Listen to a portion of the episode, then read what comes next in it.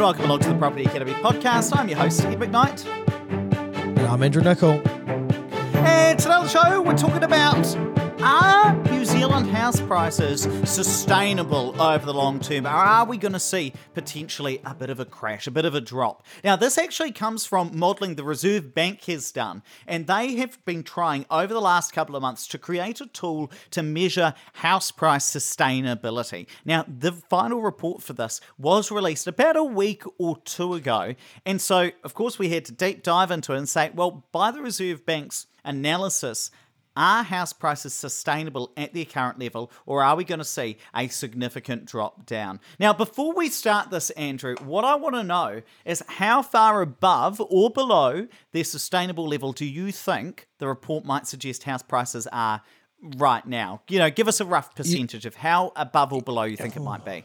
I I think probably ten percent.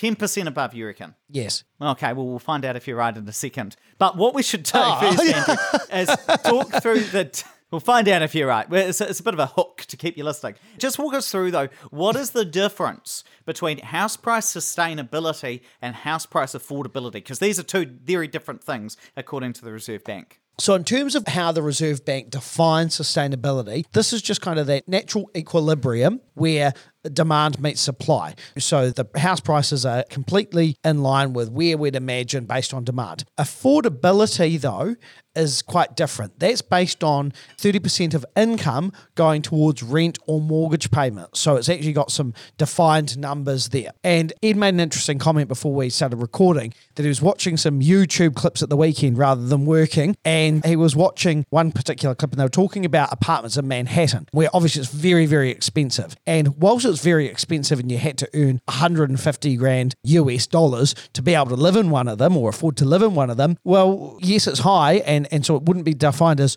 affordable, but based on the demand, it was sustainable. And, you know, other examples of this are things like Hong Kong or Shanghai, where the prices are really, really expensive. They're not affordable by the definition, but they're sustainable at that high price. The other thing is the distribution. So, for distribution, when it comes to sustainable house prices, well, it doesn't really consider who the buyer is, just that there are buyers. So, yes, it might push out a whole bunch of people out of that particular market because they don't have the income to be able to afford it. But so long as there's enough of those high income earners, then that's considered sustainable. Affordable means that you have to have the majority of households being able to afford to buy their own home and practically everyone being able to afford to rent. So that, that's the difference there. And Ed, tell us how they're measured. So they're measured quite differently as well. So the sustainability side is really quite interesting, which we're going to get into in a moment, where the Reserve Bank have modelled out, well, for prices to be sustainable, the cost to own a property should be roughly the same in order to rent it. So they're looking at things like, well, what are your interest payments if you're going to own a property, plus all of your maintenance or your insurance, your rates, how does that compare to renting right now? And they've also compared the returns from investing, the cash returns from investing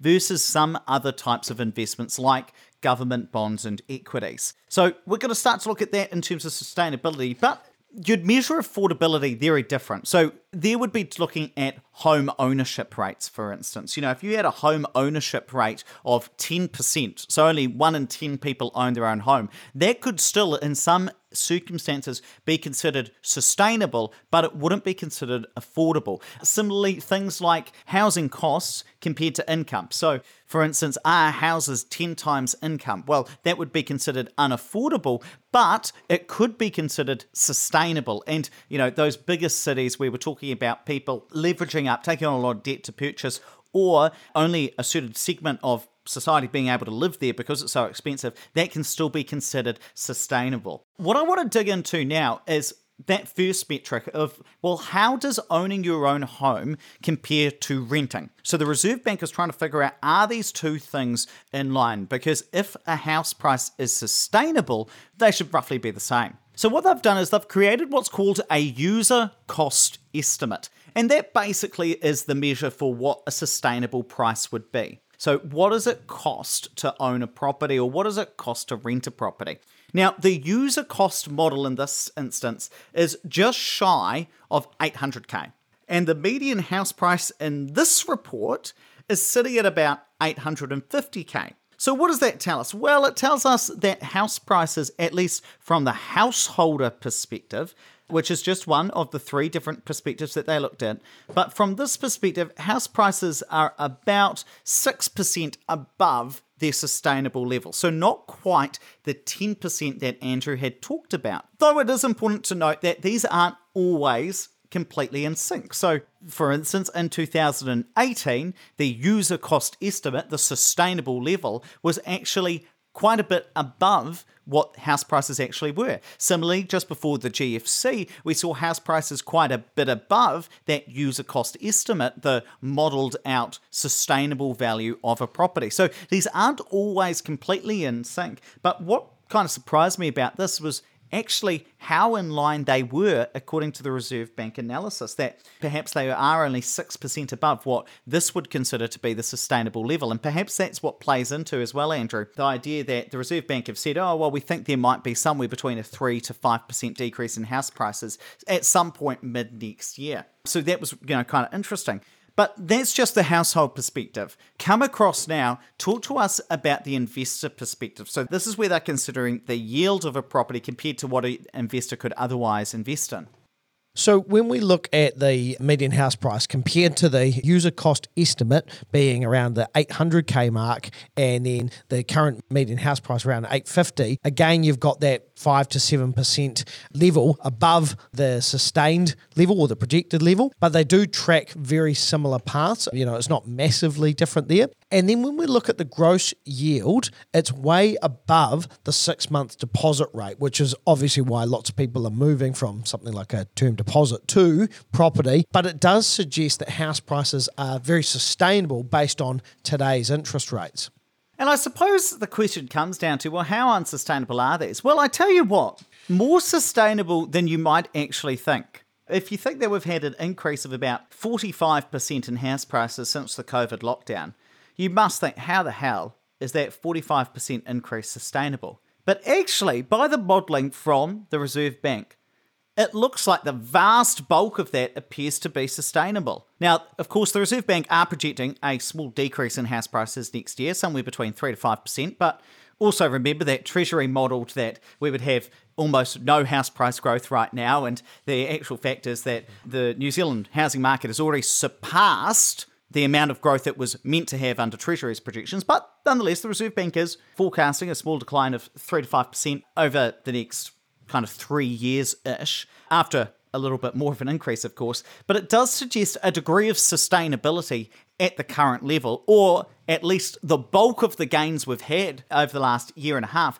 seem to be relatively sustainable. And I think it's interesting that you do hear the Reserve Bank Governor Adrian Orr suggesting that house prices are above their sustainable level, and they are according to their model. But, you know, if rents rose and house prices flattened for a year, which wouldn't be a bad thing in my view, I think it would be a bloody wonderful thing, they would be considered sustainable again according to this model. If we saw rents lift a little bit, house prices flatten in some areas, of course, some areas may go down, especially smaller towns. We could get to a, a point where according to this model at least, house prices would be very sustainable at their current level. And there's not a lot of data here suggesting a 30% drop in house prices necessarily. No, it doesn't appear that there's some massive bubble, even though we've seen quite enormous increases in those house prices. Now, one other thing that I just want to mention, and I think we'll actually end up doing a full podcast episode on this, Andrew, is that in one of the Reserve Bank governor's speeches that he gave last week, and boy, do I feel like a stalker of Adrian Orr right now because I've been reading all his speeches,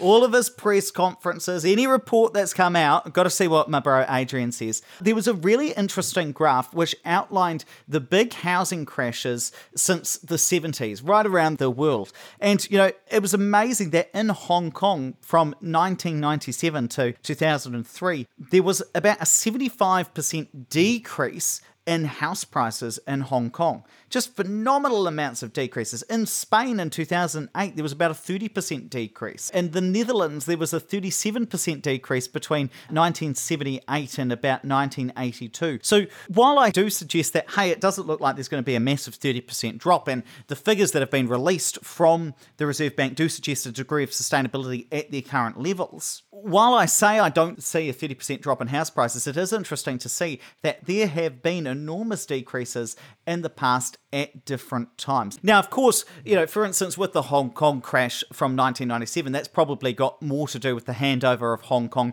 from the British over to the Chinese government, and there will be different factors within the reasons why 10 or 15 of these crashes have happened at different times. But this probably will lead into another episode, Andrew, where we'll go through and talk about, well, what actually caused some of these large house price crashes in the past, because that would be quite interesting to jump in and do. So, what am I really saying here? Because I'm yeah, going on a big old ramble. Two things. Look, first of all, it doesn't look like there's going to be some massive crash. Maybe they're 5% above their sustainable value, according to the Reserve Bank's numbers. But while it doesn't look like there's going to be a massive crash. Just bear in mind as well that there have been some significant crashes in the past at varying times. And of course, we'll dig into those so that you can just keep in mind as well what has caused advanced economy house price crashes and corrections in the past so we know the warning signs to look out for. Fantastic. Let's wrap it up there. But please don't forget to rate, review, and subscribe to the podcast. It really does help us get the message out to more people. And hey, if you want to learn more about property with Andrew and I, check out our YouTube channel. Hit that subscribe button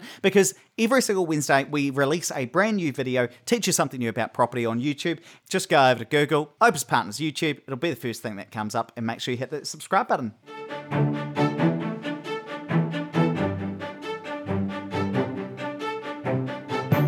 Thanks for listening to the Property Academy podcast. I'm your host, Ed McKnight. And I'm Andrew Nicol. And we're going to be back again tomorrow with even more daily strategies, tactics, and insights to help you get the most out of the New Zealand property market. Until next time.